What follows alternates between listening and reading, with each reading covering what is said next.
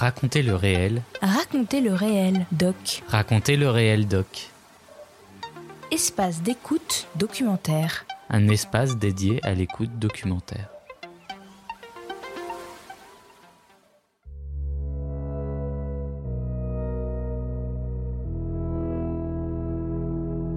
Raconter le réel lance Raconter le réel doc, un espace d'écoute de création sonore documentaire.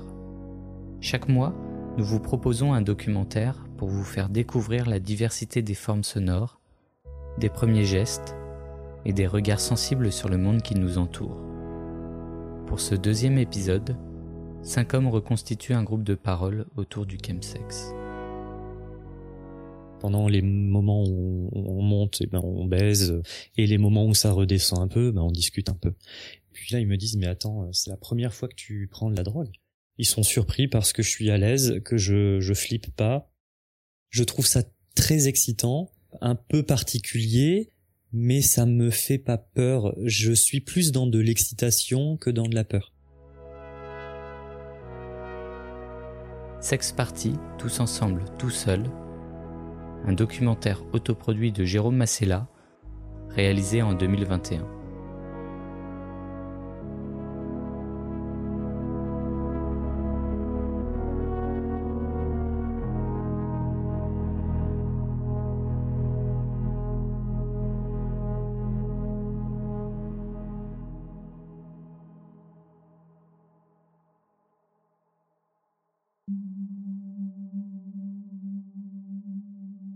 En 2016, j'ai 34 ans, j'habite à Amiens et je pars en déplacement à Bordeaux. Le soir, euh, à l'hôtel, je m'ennuie, donc euh, j'allume euh, Grinder, l'application de rencontre. Ce soir-là, je tombe sur un mec sympa qui me dit bah on est deux. quand j'arrive là-bas, il est à poil et le, le, deuxième mec aussi. Et au bout de un petit quart d'heure, il me propose une ligne le produit agit presque immédiatement. Ça pique, ça endort ensuite. Je me suis senti plus léger physiquement, plus euh, avec plus d'énergie et c'est libérateur de mes inhibitions, de mes peurs. La 3-MMC, c'est entactogène, c'est-à-dire que quand on se touche, on a, comme on a des, des sensations très intenses de toucher, de, chaleur, de euh, le, frôlement, ne serait-ce que des poils, euh, ça fait beaucoup de sensations et donc on a envie de continuer de se toucher, de se rapprocher de l'autre. C'est très excitant, très sensuel, comme si on est amoureux et que euh, on fait l'amour avec son mec, mais avec le côté sexuel en plus. Dans la vie de tous les jours, euh, j'ai une vie un peu euh, ennuyeuse. J'ai euh, un boulot dans un bureau, je me trouve pas très intéressant, je suis très inhibé. Quand je suis désinhibé avec ce, cette drogue-là, j'ai vraiment l'impression d'être d'être vraiment super bien dans ma peau. Donc on est resté chez le mec pendant à peu près euh, peut-être deux heures. À cette heure-là, il me dit bah il y a des mecs que je connais chez eux, on va les rejoindre. Ben ouais, justement, comme je me sentais super bien, je voulais pas euh, je voulais pas que ça s'arrête. Et donc on arrive chez des gars euh, très très sexy. La lumière est tamisée, il y a de la musique en, en, fond sonore, techno et un film de cul. Il y a euh, donc de la drogue un peu euh, accessible sur le sur la table euh, et je vois un matelas avec des, des, serviettes pour éviter de, de tâcher et, et puis tout ce qu'il faut donc que ce soit du gel il y a de tout sous la main quoi vraiment. Il y a, il y a plus qu'à il y a plus qu'à sauter Donc c'est vraiment l'éclate. Euh, voilà, je, profite vraiment de. J'ai l'impression de profiter à fond de la soirée, quoi, et de la nuit. Pendant les moments où on, monte, et ben on baise, et les moments où ça redescend un peu, ben on discute un peu. Puis là ils me disent mais attends, c'est la première fois que tu prends de la drogue. Ils sont surpris parce que je suis à l'aise, que je je flippe pas. Je trouve ça très excitant, un peu particulier, mais ça me fait pas peur. Je suis plus dans de l'excitation que dans de la peur. À aucun moment, je ne me suis dit euh, qu'ils étaient fautifs de quelque chose. Ils m'ont proposé, j'ai accepté. À aucun moment, je, ils m'ont forcé. Un mois après euh, le plan à Bordeaux, je, je suis muté à Paris. Au début, je fais peu de rencontres et peu de plans. J'ai une vie très euh, très monotone finalement et euh, c'est la semaine à Paris, le week-end en province et c'est très très calme. Il se passe rien de rien particulier. Six mois plus tard, toujours un soir, je m'ennuie sur Grinder et un mec vraiment beau m'envoie un message et je me dis mais waouh quand j'arrive chez ce mec-là, il est en boxeur. Ça lui va très bien. On s'installe, on discute un peu et euh, il me propose, bah, pour euh, commencer le plan, de prendre un truc. Il fait euh, une ligne et il met un autre truc dans du thé à la menthe pour masquer le goût parce qu'il me dit que c'est dégueulasse, mais on boit le thé pendant qu'on discute un peu et puis Quelques minutes après, ben, je sniffe le rail qu'il avait préparé. Et donc le produit qu'il a mis dans le thé, c'est du GHB. Les effets sont assez rapides. Ça me lance sur un plan qui est euh, très très excitant euh, parce que je fais des choses nouvelles, que j'y prends beaucoup de plaisir. Sauf que au bout d'un moment, ben, je commence à, à voir la tête qui tourne, la nausée, il m'amène dans sa chambre pour m'allonger sur son lit et euh, à ce moment-là, ben, je, je m'endors. Ce que je ne savais pas, c'est que le GHB est tellement puissant que une toute petite dose de trop et on fait une overdose et euh, ça se manifeste par un coma. Quand je me réveille, je m'attends à ce qu'il soit dans le lit avec moi finalement et euh, il l'est pas. J'entends des voix dans le dans le salon. Je me rends compte qu'il est pas seul. Et donc là, je me dis bon, je vais pas rester là. Ça, ça, je préfère rentrer chez moi. Donc euh, c'est là que je suis euh, sorti de la chambre, que je l'ai vu avec euh, avec un mec et que que je suis parti. Aujourd'hui, avec le recul, je me demande si le mec a pas un petit peu augmenté la dose pour me faire dormir euh, parce que euh, il avait envie justement de, de voir quelqu'un d'autre et que euh, le fait que je sois là, ça l'empêchait de le faire. Et l'idée m'est venue d'interpréter ça comme ça parce que j'ai vu dans les plans dans les années suivantes d'autres mecs le faire et que je l'ai même fait moi-même de temps en temps. En 2017, je rencontre un mec. J'ai l'impression que c'est vraiment la, la, recette parfaite pour les plans avec lui parce que euh, on se voit tous les toutes les deux trois semaines. Euh, on fait des plans réguliers. Et à chaque fois, c'est euh, hyper fusionnel, c'est hyper excitant et, et ça se passe super bien. Pendant quatre mois, on sniffe sans vraiment que je m'en rende compte. La quantité augmente. Et euh, en début d'automne 2017, il commence à me parler d'injections, euh, que euh, ça le ferait euh, kiffer, que c'est une sorte de fantasme, que etc etc. Jusqu'à un soir où il me le propose. La piqûre, déjà, c'est quelque chose qui a une valeur très excitante, très sexuelle. Il y a le moment où il prépare la, le mélange, euh, qu'il le met dans la seringue. Après, on se met euh, face à face. Il met mon bras sur un, coussin. C'est une forme de, de, de, soumission puisque je lui, je lui, je dois, je suis obligé de lui faire confiance avec mon corps d'une façon que j'ai jamais fait avec quelqu'un d'autre. C'est comme si euh, j'avais été euh, vierge et que je faisais quelque chose pour la première fois, en fait. Donc ça déjà en soi, avant même qu'il y ait le moindre, enfin la, la piqûre, c'est déjà en soi très excitant. Et une fois qu'il m'a piqué, j'ai alors comme une, une, une, chaleur qui monte, qui, qui, me prend à la gorge, qui fait une boule de, de chaleur dans le dans le juste au cou, qui descend et qui fait une qui, qui fait une deuxième boule de chaleur dans le dans le dans, dans le corps, dans l'abdomen, euh, pas au niveau du sexe, juste au-dessus, au niveau du pubis. Et cette chaleur euh, est très très intense et elle est tellement intense que euh, j'ai rien connu de comparable avant j'ai rien connu de comparable depuis. Et euh, c'est quelque chose qui me met dans un, sentiment de à la fois de bien-être absolu. Je me sens mais tellement bien euh, que j'ai du mal à rester debout et, euh, j'ai l'impression que c'est le l'instant le plus beau de ma vie, comme si grosso modo j'attendais ça depuis toute ma vie quoi. Ça me prend, ça me ça ça me dépasse complètement.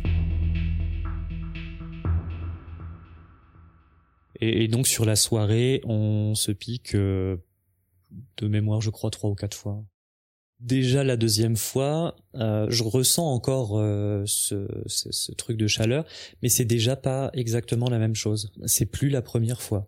Plus l'explosion aussi intense que j'avais eu quelques, enfin je sais pas une heure ou deux auparavant. Et j'ai très envie de recommencer, et en même temps, euh, j'ai honte, je me sens coupable un peu d'avoir accepté alors qu'à la base je voulais pas. La piqûre, c'était quelque chose d'interdit, c'était une ligne rouge vraiment euh, dangereuse à pas franchir. Je vais sur internet et là je regarde euh, surtout les, informations qui m'arrangent. Je lis, je sais plus où, que il faut environ un mois pour se remettre d'un shoot. Et donc là, je me dis bon, je vais faire pas plus d'un plan par mois. Euh, et puis je me dis voilà que je vais réussir à, contrôler. Euh, mais en même temps, euh, tous mes plans sont sous drogue et je me vois même pas faire de plans sans drogue. À peine plus de trois mois plus tard, au lieu de faire un plan qui dure une nuit et qui déborde sur le lendemain matin, je suis allé chez le mec le samedi soir et je suis resté le samedi soir la nuit, le dimanche entier jusqu'au lundi matin jusqu'à 7-8 heures. J'ai complètement explosé euh, le week-end en restant euh, défoncé, à me piquer un nombre de fois que je, je, me souviens pas le nombre de fois qu'on s'est piqué. Je rentre chez moi euh, crevé, je me fais porter pâle au boulot, je mange, je dis que j'ai la grippe. Pendant deux jours, je me repose. De toute façon, j'étais incapable de faire quoi que ce soit. Et le mec me dit de revenir le mercredi parce que bah, il s'en va à l'étranger et qu'il veut absolument qu'on se revoie avant qu'il parte. Je retourne chez le mec euh, et on recommence euh, le plan, on se pique euh, et ça dure toute la nuit jusqu'au lendemain matin, le jeudi, je rentre chez moi, il fait déjà jour. La descente, c'est terrible. C'est des crises de crises d'angoisse, des peurs, impossible de sortir du lit tellement je me sens mal. Euh, des sueurs froides. Euh, c'est euh, c'est une sensation où je me sens je me sens en crise quoi clairement. Je me rends compte que vraiment je maîtrise plus rien. À partir de là, bah, j'essaye de faire des plans le plus souvent possible. J'essaye de contrôler. Alors au début, je me dis, je vais faire le plan le vendredi soir jusqu'au samedi matin. Comme ça, je vais avoir le temps de dormir pendant le week-end et de reprendre le boulot pour que ça se voit pas. Ça dure un petit temps. Puis c'est après ça devient vite le vendredi soir euh, jusqu'au dimanche matin. Donc euh, le lundi matin, bah, j'arrive pas à me lever pour aller au boulot et puis euh, je commence à annuler les repas de famille. Je vais plus voir d'amis. C'est tous les week-ends et après les week-ends, ça commence à être même une fois ou deux en semaine en plus du week-end et ça prend le pas sur tout le reste de ma vie les journées normales deviennent insupportables et euh, le jour du plan ou pendant le plan je prends du plaisir ou un peu de plaisir et c'est en fait euh, l'inverse euh, de ce que j'avais avant où avant je prenais la vie c'était cool et j'avais des moments pendant le plan qui étaient extraordinaires. Et là la vie c'est horrible et le plan il devient à peu près cool. La quantité chaque soirée augmente parce qu'en plus j'ai réussi à trouver euh, des sites euh, sur internet qui vendent la drogue et qui euh, l'expédient par la poste.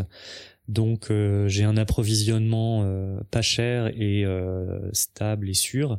Et quand on a la drogue, on a les mecs qui vont avec. On me rencontre des mecs sympas. pendant les moments où on est un peu euh, moins excité, on discute, euh, on se raconte nos vies, on peut se raconter nos plans. C'est un peu euh, comme des mecs qui se croiseraient au bar et qui se raconteraient leur vie, quoi, en fait.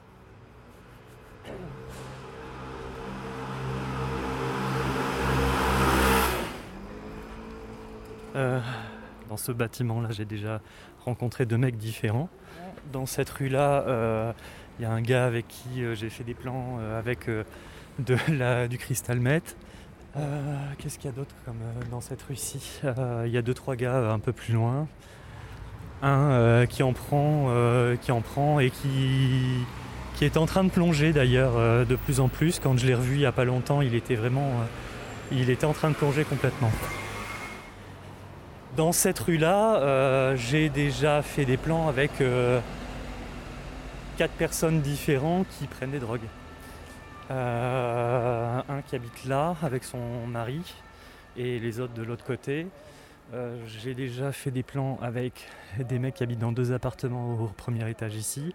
Dans la rue qui est là, il y en a au moins un. Euh, voilà quoi, tu vois. À moins de 10 minutes à pied, euh, c'est au moins une cinquantaine ou une centaine de mecs. Pour les trouver, c'est pas très compliqué, il suffit de se mettre sur euh, une application. Et donc sur l'appli, tu as la géolocalisation et on sait que à 20 mètres, 50 mètres, 100 mètres, il y a telle ou telle personne. Très très vite, je commence à à prendre de moins en moins de plaisir jusqu'à n'y prendre quasiment aucun plaisir avec le avec les mecs pour le sexe. Et euh, les plans cul ça devient juste une excuse pour prendre de la drogue.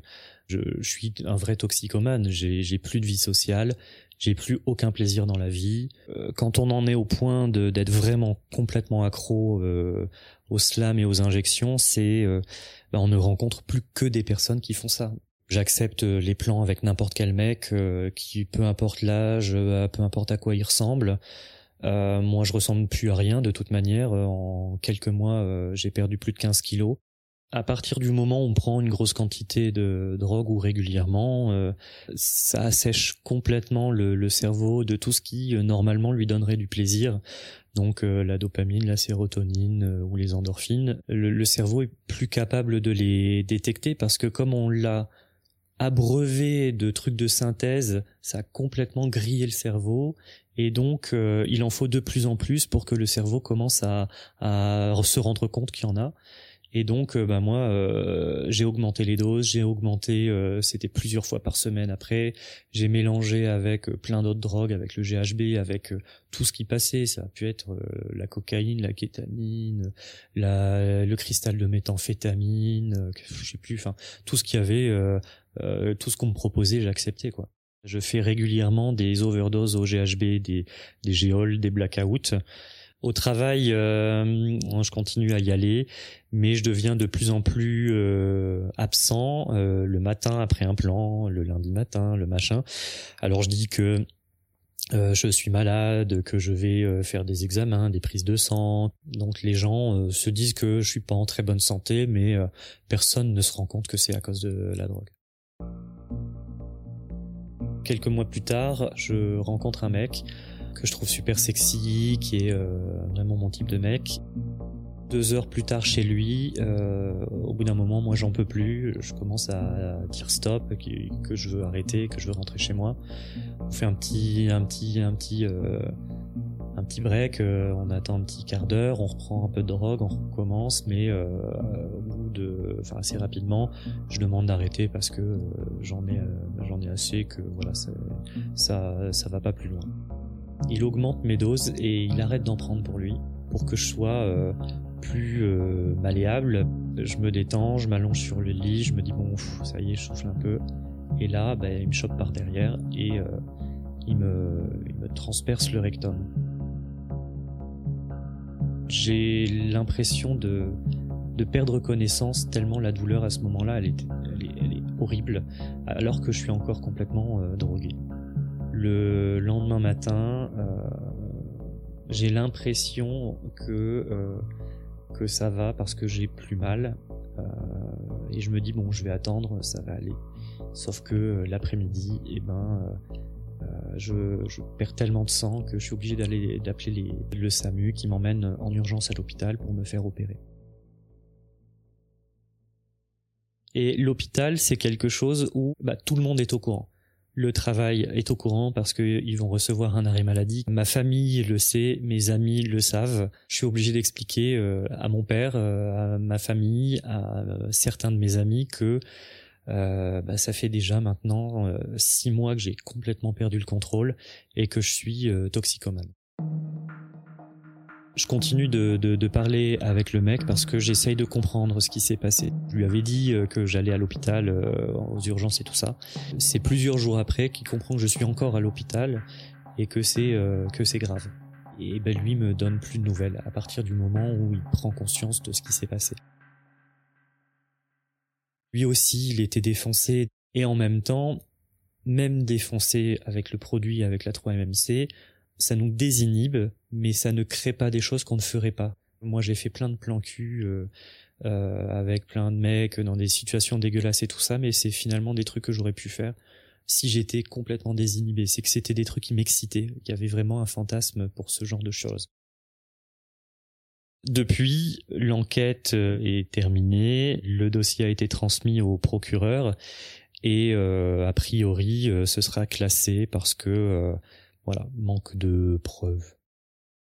Ça s'est passé euh, dans une chambre, c'est euh, parole contre parole. Donc là, on est en janvier 2021, donc ça fait euh, deux ans et demi. la première année a été particulièrement difficile avec vraiment beaucoup de rechutes. L'année suivante allait un peu mieux et ça continue d'aller en s'améliorant avec bah, des jours un peu mieux, des jours un peu moins bien. Avec le, recul aujourd'hui, je, je, je, n'ai rien maîtrisé sur ma consommation de drogue.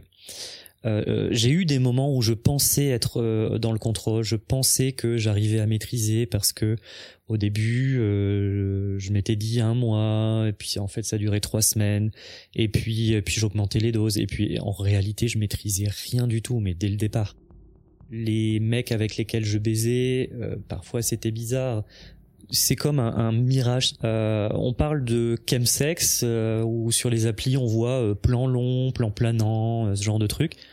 Euh, c'est juste des plans sous l'influence de drogue. Donc on est des toxicomanes. Un slam, c'est juste une injection par intraveineuse. Euh, quand on parle de euh, géol, c'est un coma, c'est une overdose que notre corps est pas en capacité d'encaisser. Donc on perd connaissance et ça peut mener jusqu'à jusqu'à un arrêt cardio-respiratoire comme ça arrive malheureusement régulièrement.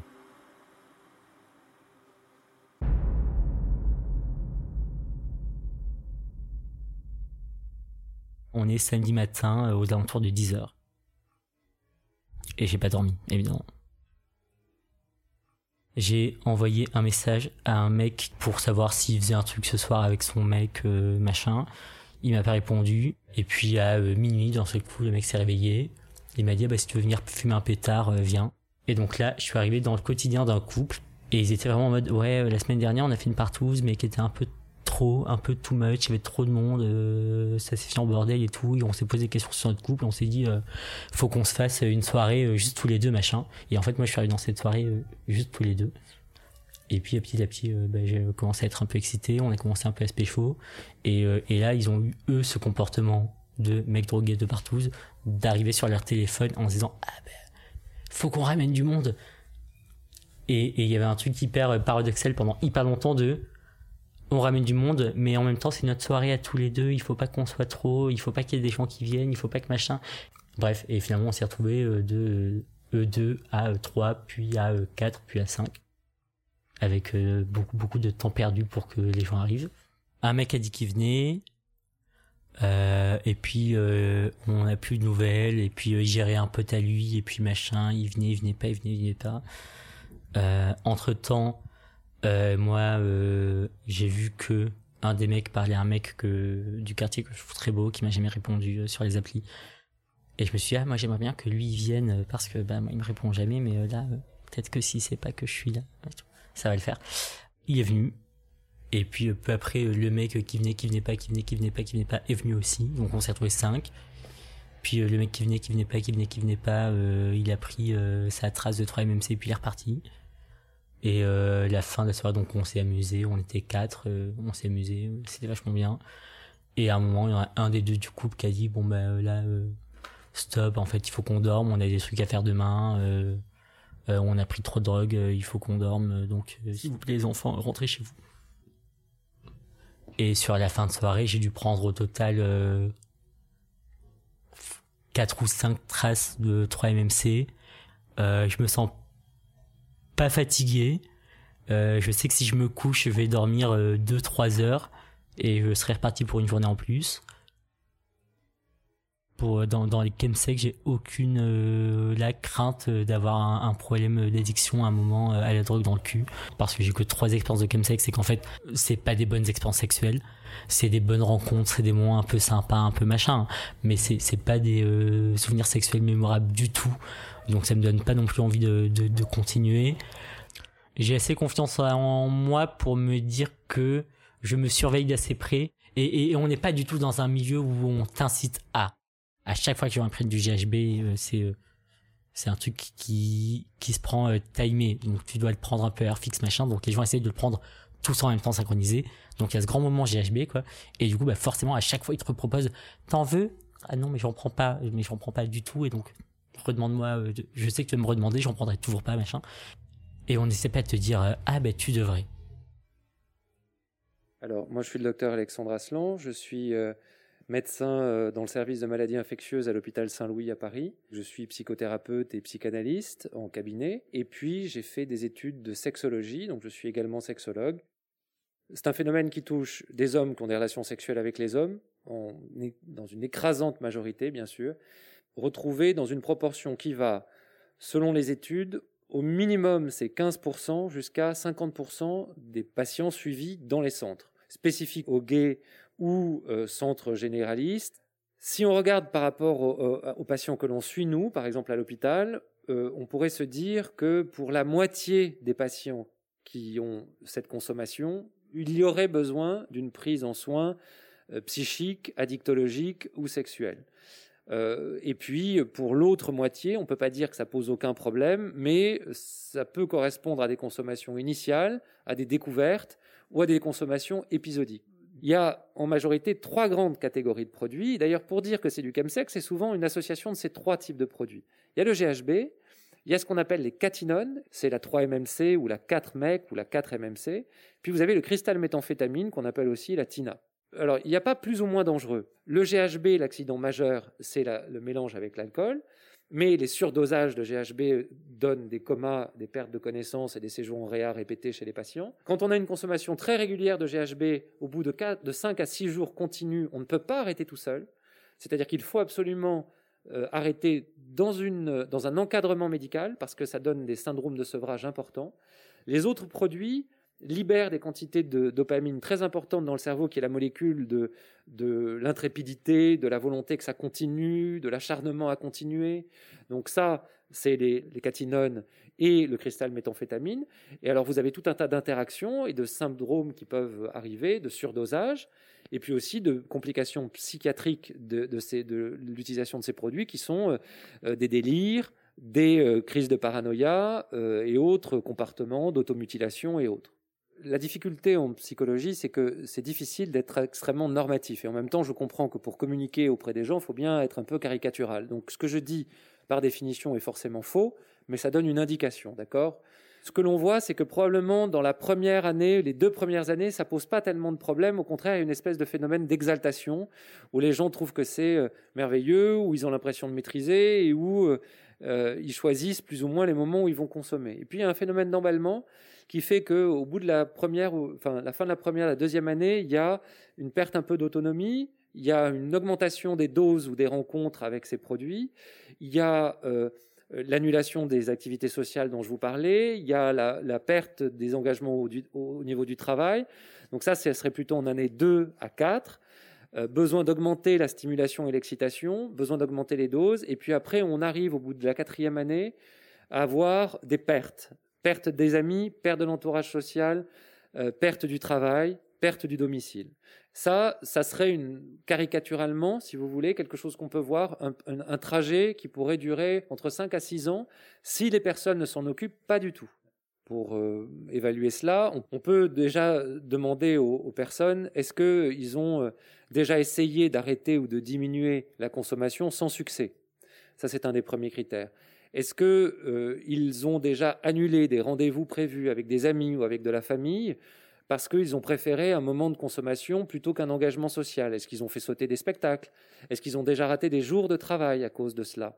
On peut leur demander, euh, euh, la dernière relation sexuelle qu'ils ont eue sans utiliser ou consommer aucun produit. Quand ils nous disent que la dernière consommation sans avoir utilisé aucun produit est supérieure à un mois, on peut leur demander si ça correspond vraiment à une autonomie. Est-ce qu'ils, pourraient à nouveau avoir une relation sans produit? Donc ça, ce sont des, sujets d'alerte hein, sur lesquels il faut les interroger et à ce moment-là attendre de voir s'ils réalisent qu'il peut éventuellement y avoir un problème.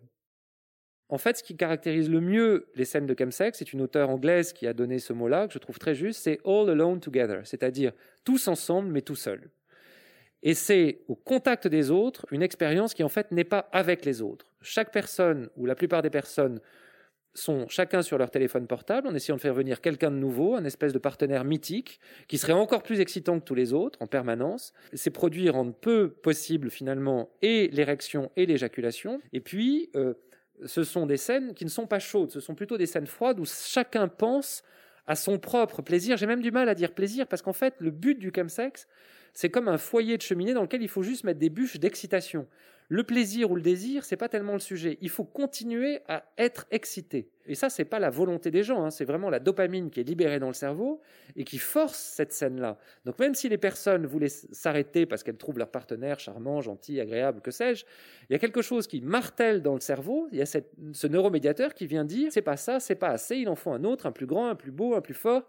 Il faut plus d'images sexuelles, il faut plus, plus, plus, plus, plus. Et de toute façon, ce plus est condamné à être non satisfaisant parce que le but de la dopamine, c'est pas de satisfaire, c'est de continuer à être insatisfait. C'est les comportements exploratoires. Et donc, par définition, un comportement exploratoire, ça ne s'arrête jamais. Et donc, ces scènes ne peuvent pas s'arrêter. Elles s'arrêtent parce que les gens sont épuisés.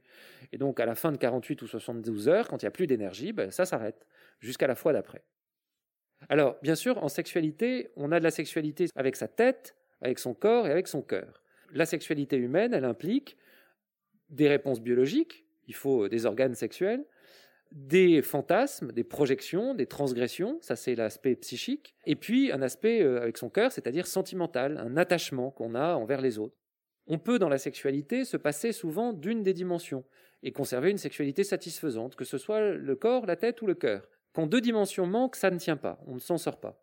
Évidemment, le chemsex, c'est le but de ces produits, ils vont magnifier, développer, euh, euh, rendre, euh, entre guillemets, encore plus excitante, encore plus enivrante une expérience sexuelle. Mais ça majore certains aspects, et souvent les gens, parce que certains aspects sont très majorés, oublient qu'il y a d'autres aspects qui sont complètement passés à la trappe. L'émotion ressentie dans la scène de chemsex, c'est de l'excitation. C'est une émotion importante dans la sexualité, mais ça n'est pas tout. Ce qui débute la sexualité pour les êtres humains, c'est le désir. Le désir, il est avant l'excitation. C'est ce qui fait, par rapport à son parcours à soi, que dans la rue, vous vous retournez sur quelqu'un et pas sur quelqu'un d'autre. Mais votre copain qui est à côté de vous, votre copine, elle se retourne sur quelqu'un d'autre que vous. C'est ce qui fait que vous aimez manger un certain nombre de choses, aller dans un certain nombre d'endroits, et c'est ce qui fait qu'on est humain. On est humain parce qu'on est différent. On n'est pas humain parce qu'on est tous pareils. Euh, alors il y a des choses qui sont pareilles, mais il y a des choses qui sont utiles parce qu'elles sont différentes. Donc rentrer dans la sexualité par de l'excitation, c'est oublier la première partie qui est fondamentale et qui est le rapport de soi à soi dans la sexualité, et ce qui fait qu'on est touché ou pas par quelque chose. Or, pour le chemsex, le désir, il est en poudre, c'est-à-dire que ce sont les produits qui font rentrer les gens dans un rapport excitatoire. Mais au fur et à mesure, le rapport subjectif à son désir, il est perdu. C'est-à-dire la capacité d'être séduit, touché, ému par quelqu'un, on se déshabitue de cela. Et souvent, c'est vrai que quand les patients retrouvent avec quelqu'un cette expérience, eh bien, elle peut leur permettre de relativiser ce qu'apporte le chemsex et de se dire que, bon, même s'ils sont très excités pendant les scènes de chemsex, il leur manque quand même tout un pan qu'ils redécouvrent quand l'émotion peut être à nouveau possible dans le rapport sexuel. En fait, on voit bien que la sexualité est en train de se déplacer vers des morceaux extrêmement coupés de sexualité, comme sur les applis où on a des morceaux de gens qui sont coupés du reste de leur individu, de leur personnalité, de ce qui les rend euh, agréable ou désagréable, drôle, sympathique, euh, pour ne plus consommer que des morceaux de pénis ou des morceaux d'anus ou des morceaux d'abdominal ou des morceaux de pectoraux. Et en fait, les gens, c'est tout sauf des morceaux. Quelqu'un, c'est quelqu'un. Euh, quelqu'un, ça peut être désagréable, ça peut être agréable, mais c'est ce qui fait la subjectivité, qui fait que vous allez être séduit par quelqu'un, ou touché, ou ému. Et ça, c'est en train d'être dégagé dans la sexualité pour garder une dimension qui est juste de la performance, assez normative en fait, et plutôt pauvre. On, voit bien que la scène sexuelle est en train de se déplacer, et sur les sites, on demande maintenant, avant de demander euh, telle ou telle appétence, tel ou tel rôle sexuel, est-ce que les gens consomment ou pas des produits, comme si ça devenait un critère en tant que tel de la rencontre. Et puis, le déplacement de la scène sexuelle génitale vers la scène sexuelle qu'on pourrait dire un peu fétichisée, c'est-à-dire avec une aiguille qui rentre dans un bras et une goutte de sang qui va se, se diffuser dans le, dans le produit, dans la drogue, et cette scène-là constitue la scène d'excitation. Et c'est tout. Et c'est-à-dire qu'il y a un déplacement de la scène sexuelle vers ce moment-là, qui est une scène, en fait, on pourrait considérer que les gens projettent comme étant des chaînes de lâcher prise, où en fait ils coupent ils coupent avec l'ensemble de leurs problématiques, de ce qui peut les freiner, de ce qui peut les rendre mal à l'aise dans le rapport à l'autre, les inhiber, ce qui fait que leur corps n'est pas parfait, ce qui fait qu'ils ont l'impression que leur performance ne va pas être parfaite. Le produit va permettre pendant un moment de couper avec tout ça, en se donnant l'illusion qu'on répare le problème, alors qu'en fait on s'en occupe pas. Et on retrouvera le problème avec encore plus de, vivacité que le produit, pendant 48 heures, vous aura permis de vous en échapper et non pas de résoudre ce problème-là. Il faut questionner l'autonomie des gens. Est-ce que c'est quelque chose qu'ils font de façon occasionnelle? Est-ce que c'est eux qui choisissent le moment Ou est-ce que c'est eux qui nourrissent un moment qu'ils n'ont plus choisi? Est-ce qu'ils choisissent leur partenaire pour ce qu'ils sont, pour ce à quoi ils ressemblent Ou est-ce qu'ils choisissent leur partenaire pour ce qu'ils ont, parce qu'ils ont des produits? Quand un médecin vous examine ou vous parle de problèmes d'IST ou du VIH ou d'infections sexuellement transmissibles, il doit, vous devez être en capacité de pouvoir aborder avec lui ces sujets-là, comme tous les autres sujets, comme vous parleriez de vos douleurs euh, euh, thoraciques si vous aviez un terrain qui vous mettait à risque de faire un infarctus. C'est normal d'aborder ces sujets. Une des difficultés, c'est que beaucoup de soignants ne sont pas encore formés à ça. C'est pas parce qu'on est addictologue qu'on sait parler du chemsex, qu'on sait, sait parler de sexualité. Donc, je dirais que pour parler de sujets sexuels, il faut demander à un addictologue s'il connaît ces sujets, et s'il ne connaît pas ces sujets, il faut, il faut lui demander si on peut être adressé vers quelqu'un qui lui connaît. Les sexologues aussi, c'est pas parce que vous êtes sexologue que vous connaissez la problématique de ces produits. Donc il faut bien se renseigner sur les réseaux, sur ce que vous trouverez sur Internet, sur les, médecins, les thérapeutes qui connaissent déjà ces problématiques, ce qui permettra aux patients souvent de se sentir plus à l'aise quand même.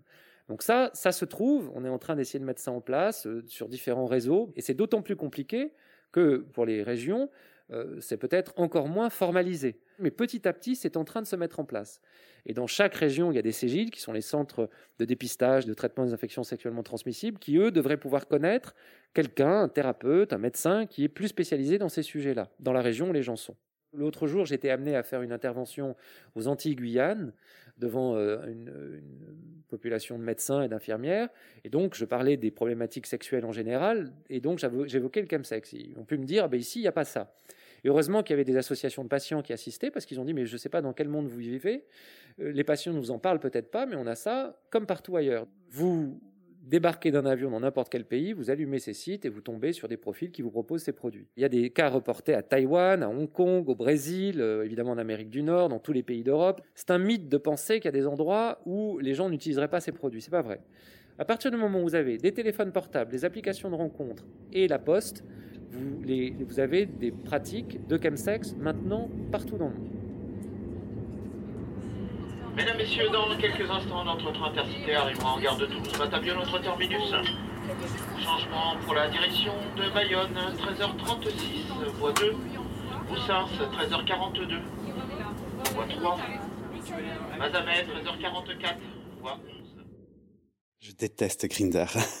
Je déteste Grinder, mais vraiment, c'est euh, une application qui est, euh, qui est malsaine soit par le côté des gens qui vont mentir sur eux-mêmes, soit sur euh, les gens qui ont envie euh, de faire leur curieux. Enfin, de, il y a un côté très malsain dans, dans, dans Grindr. Je n'aime pas. Je n'aime pas du tout Grindr. Mais pourtant, c'est la seule application qui a, enfin, la seule application. Il y en a d'autres.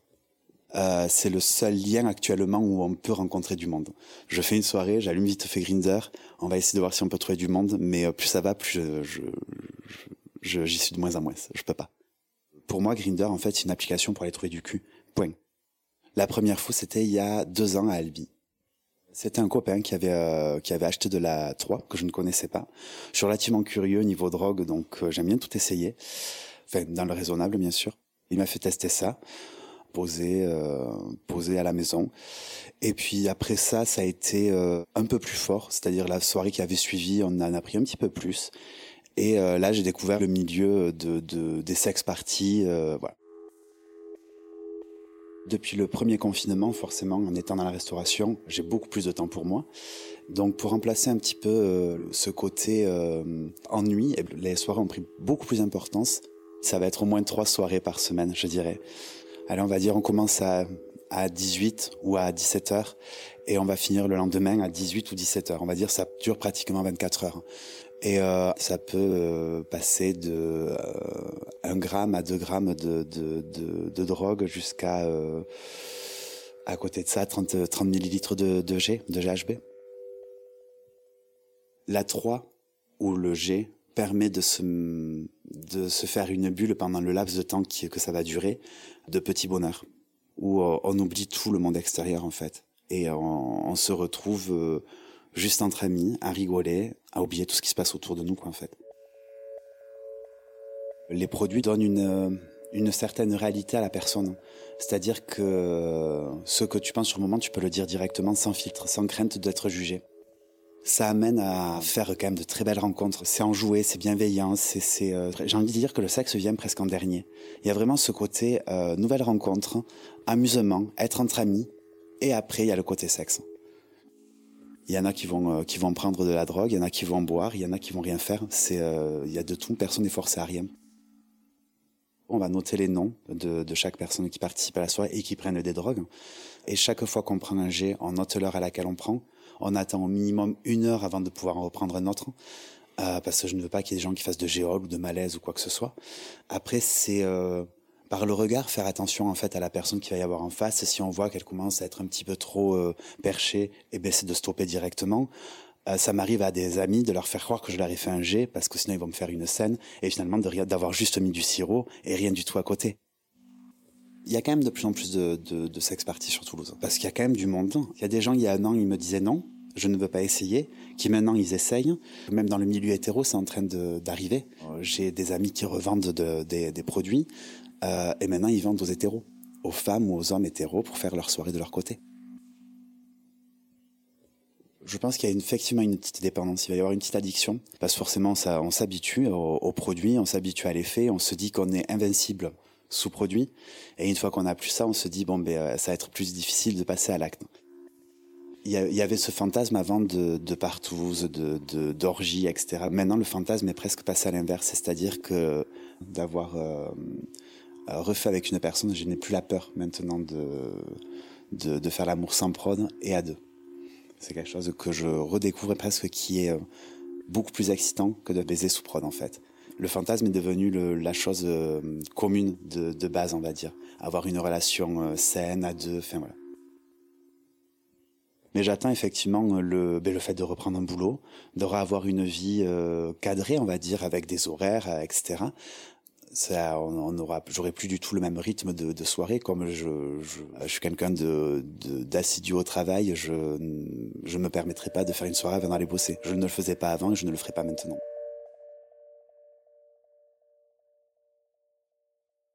J'ai rencontré euh, Christophe euh, en 2007 et puis on était mariés depuis 2013. Euh, on avait eu cette chance extraordinaire de se marier. J'étais en Touraine pour rencontrer des lycéens pour parler de la lutte contre le sida. Et donc le, le, le matin, j'avais une première session avec un groupe de deux ou 300 jeunes, je me souviens plus exactement. Et puis mon téléphone était retourné, il vibrait tout le temps, etc. Et c'était un peu bizarre. Et au bout d'un moment, j'ai, euh, je le retourne et je vois, je vois des textos d'un de, de, mes collaborateurs qui me dit euh, Christophe a disparu, rappelle-moi le plus vite possible. Évidemment, je vois ça, je suis un peu perturbé, donc euh, je, m'excuse et, euh, et euh, je dis qu'il faut absolument que je, je, donne un coup de fil et puis j'appelle et j'apprends que voilà, il devait être le matin puisqu'il était engagé comme moi dans le droit de mourir dans la dignité et il devait être à un salon infirmier et c'était quelqu'un en plus qui était toujours à l'heure, enfin bref, et, et, qui tenait toujours ses obligations et euh, bah, il n'est jamais arrivé à ce salon infirmier et puis euh, bah, on le joignait de, depuis 9 heures du matin et il donnait et son téléphone sonnait dans le vide et donc, euh, évidemment, euh, j'ai décidé de rentrer euh, à Paris. Et puis, bah, j'ai pris le train. Et puis, dans le train, j'ai un, un, commissaire de police du Val-de-Marne qui m'appelle, qui me demande qui, qui, enfin, si je suis bien Jean-Luc Romero, où je suis. Et puis, je lui dis, bah, vous m'appelez à propos de mon mari. Il me dit, oui. Est-ce qu'on peut se voir? Je lui dis, écoutez, moi, j'ai rendez-vous avec le commissaire du 12e à 15h30. Il me dit, bah, je vous retrouve là-bas. Alors, évidemment, quand il me dit ça, je lui dis, bah, pourquoi Il lui est arrivé quelque chose Il me répond pas. Il me dit je vous dirai là-bas. Je lui dis mais attendez, euh, euh, je finis par lui dire mais il est mort. Alors il m'a pas répondu et j'avais tout à fait compris que euh, évidemment il s'était passé le, pire puisque euh, il m'aurait au moins rassuré si s'il était blessé, voilà, dans un coma ou etc. ne me disant rien, j'ai compris à ce moment-là que le pire était arrivé. un ami qui m'attend euh, à la gare Montparnasse et puis on prend un taxi pour aller au commissariat du, du, du 12e arrondissement où là le commissaire du 12e m'attendait. On est allé dans son bureau et là je trouve euh, un commissaire de, du Val-de-Marne et plein de policiers euh, qui sont là. Il m'annonce que Christophe est mort dans le Val-de-Marne, euh, chez quelqu'un, qu'a priori il a eu des relations sexuelles et que euh, il est mort à cause de, de, de, certainement de produits stupéfiants. À ce moment-là, ils n'ont pas encore euh, toutes les informations. On m'apprend qu'il y a un homme de 52 ans qui est actuellement en garde à vue pour moi, ça me paraissait tout à fait impossible. Euh, le, le, le, connaissant, c'est quelqu'un d'hyper responsable. Je l'ai quitté la, veille, euh, le lundi midi, on a déjeuné ensemble, et je reviens le mardi et j'apprends qu'il est mort. Donc vous imaginez un peu le, le choc que, ça peut être. Et euh, ma cérémonie terminée, je suis allé à Créteil euh, pour euh, bah, subir cet interrogatoire. J'ai eu droit à tous les détails sexuels, etc. Et c'est quand même quelque chose difficile à entendre, euh, même si, euh, euh, voilà, on était libre, euh, puisque on s'était dit au début de la relation, vu notre écartage, que on pouvait avoir des choses, on s'en parlait pas, il fallait pas s'en parler. Je pense pas qu'il en ait d'ailleurs beaucoup abusé, mais euh, entendre tous ces détails, c'est quand même, surtout sachant qu'il est mort, et puis se rendre compte qu'après, je pense que sous l'emprise de ces produits, il a fait des, des choses dont on, vous savez, le, le, notamment le GBL, hein, c'est euh, ça se transforme en GHB, euh, c'est ce qu'on appelle la drogue du violeur, et, et souvent on se rappelle pas de tout et on fait des choses qui parfois sont euh, qu'on n'aimerait pas dans la dans notre sexualité habituelle. Alors selon euh, la, la déposition euh, de, de, de, la personne euh, incriminée, Christophe est arrivé vers 22h30. Ils auraient pris du GBL dans un, dans un jus d'orange, sans alcool, dit-il. Ils ont eu une première relation sexuelle et puis cette personne est partie aux toilettes. Et paraît-il que pendant qu'il est parti aux toilettes, il y avait une bouteille en plastique à côté du lit sur lequel c'était marqué dangereux et dans lequel il y avait du GBL pur. Et Christophe aurait avalé ce GBL, ce qui paraît assez assez incroyable quand on sait euh, euh, le goût que ça doit avoir et tout. Et le type revient et lui dit attention c'est très grave, il faut appeler les secours. Et puis Christophe lui aurait dit non non non. Et puis ils ont recommencé à avoir une relation et Christophe évidemment est tombé euh, dans dans, dans, le coma. Enfin c'est endormi avec des tas de choses qui sont incompréhensibles. Il était blessé sur le côté de la tête, on n'a jamais su comment. Enfin bref avec des choses un peu bizarres. Donc euh, lui s'endort. Pendant ce temps-là, euh, soi-disant que euh, l'autre retourne, va sur Grinder pour trouver quelqu'un d'autre. la personne vient, ils auraient baisé pendant une heure devant Christophe, qui était allongé par terre, et expliquant qu'il baisait devant pour être sûr qu'il respire.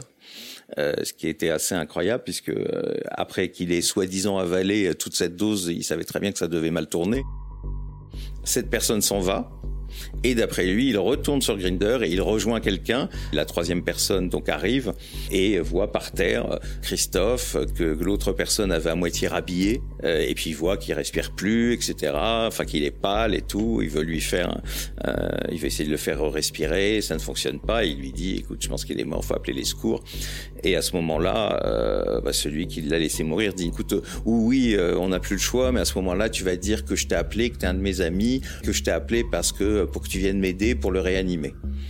Et l'autre va dire euh, non, il n'est pas question qu'on mente. Voilà, on va appeler et puis euh, chacun dira la vérité parce qu'il n'est pas question de mentir face à quelque chose qui évidemment qui semble euh, très très grave puisqu'a priori il y a, y, y a, mort d'un jeune homme. Trois mois après, j'ai un recommandé Euh, bon, personne n'aime les recommander, et donc je vais chercher ce recommandé. C'est un recommandé du tribunal. En fait, c'est des analyses qui ont été faites sur les cheveux de Christophe, et c'est là que je découvre en fait que euh, il prenait des produits depuis le mois de décembre, euh, entre décembre et mai, et que notamment il avait pris à plusieurs reprises du, du GBL ou du, du, du GHB, euh, de la MDMA, euh, de la MMC, de qu'il avait expérimenté aussi la cocaïne, puisqu'il y retrouve à peu près tout, voire de la kétamine.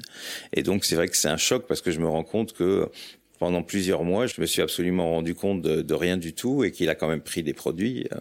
Et c'est vrai que ce moment-là, d'ailleurs sur le moment, j'ai l'impression qu'il y a une erreur, quoi, que c'est en fait la, euh, les analyses du, garçon avec qui il était et pas les analyses de Christophe parce que c'est quelque chose de violent de s'imaginer qu'il a pris euh, tous ces produits sans que je me rende compte de rien du tout, sachant qu'en plus on était vraiment dans une grande confiance euh, l'un euh, l'un et l'autre. Et le choc fini, bah, j'ai évidemment appelé tous ses amis, ses meilleurs amis et tout, et, et, je me suis rendu compte que tout le monde est tombé de l'armoire et que personne, personne ne savait que depuis quelques mois il avait pris des produits et rien dans son comportement qui n'avait absolument pas changé ne pouvait me l'indiquer. Le seul changement que j'avais remarqué les derniers mois, c'est qu'il se levait très tôt le matin.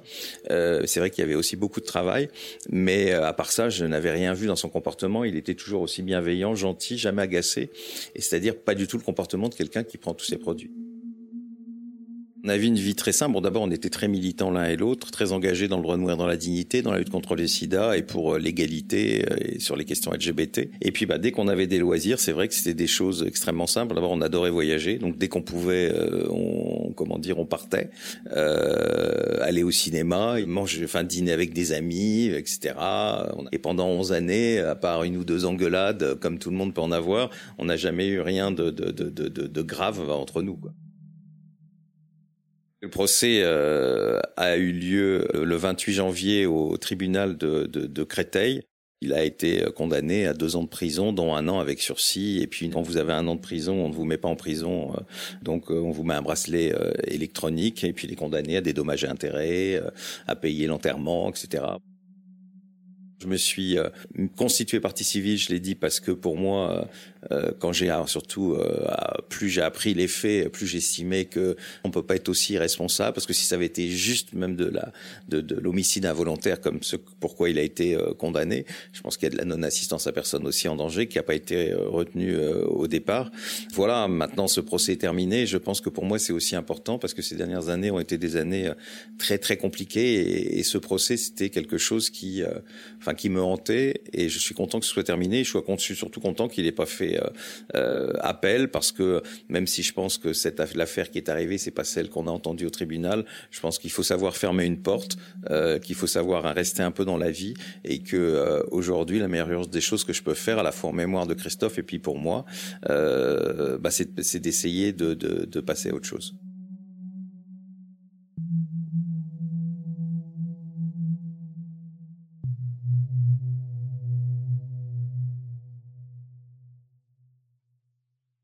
Cet épisode vous a été proposé par Raconter le réel doc, une idée originale de Clément Touron et Julia Ponte. Sex Party tous ensemble tout seul a été réalisé, monté et produit par Jérôme Massella. Vous pouvez vous aussi tenter d'être diffusé en nous envoyant votre documentaire à l'adresse raconterleréeldoc@gmail.com. Rendez-vous chaque premier lundi du mois pour un nouvel épisode. À bientôt.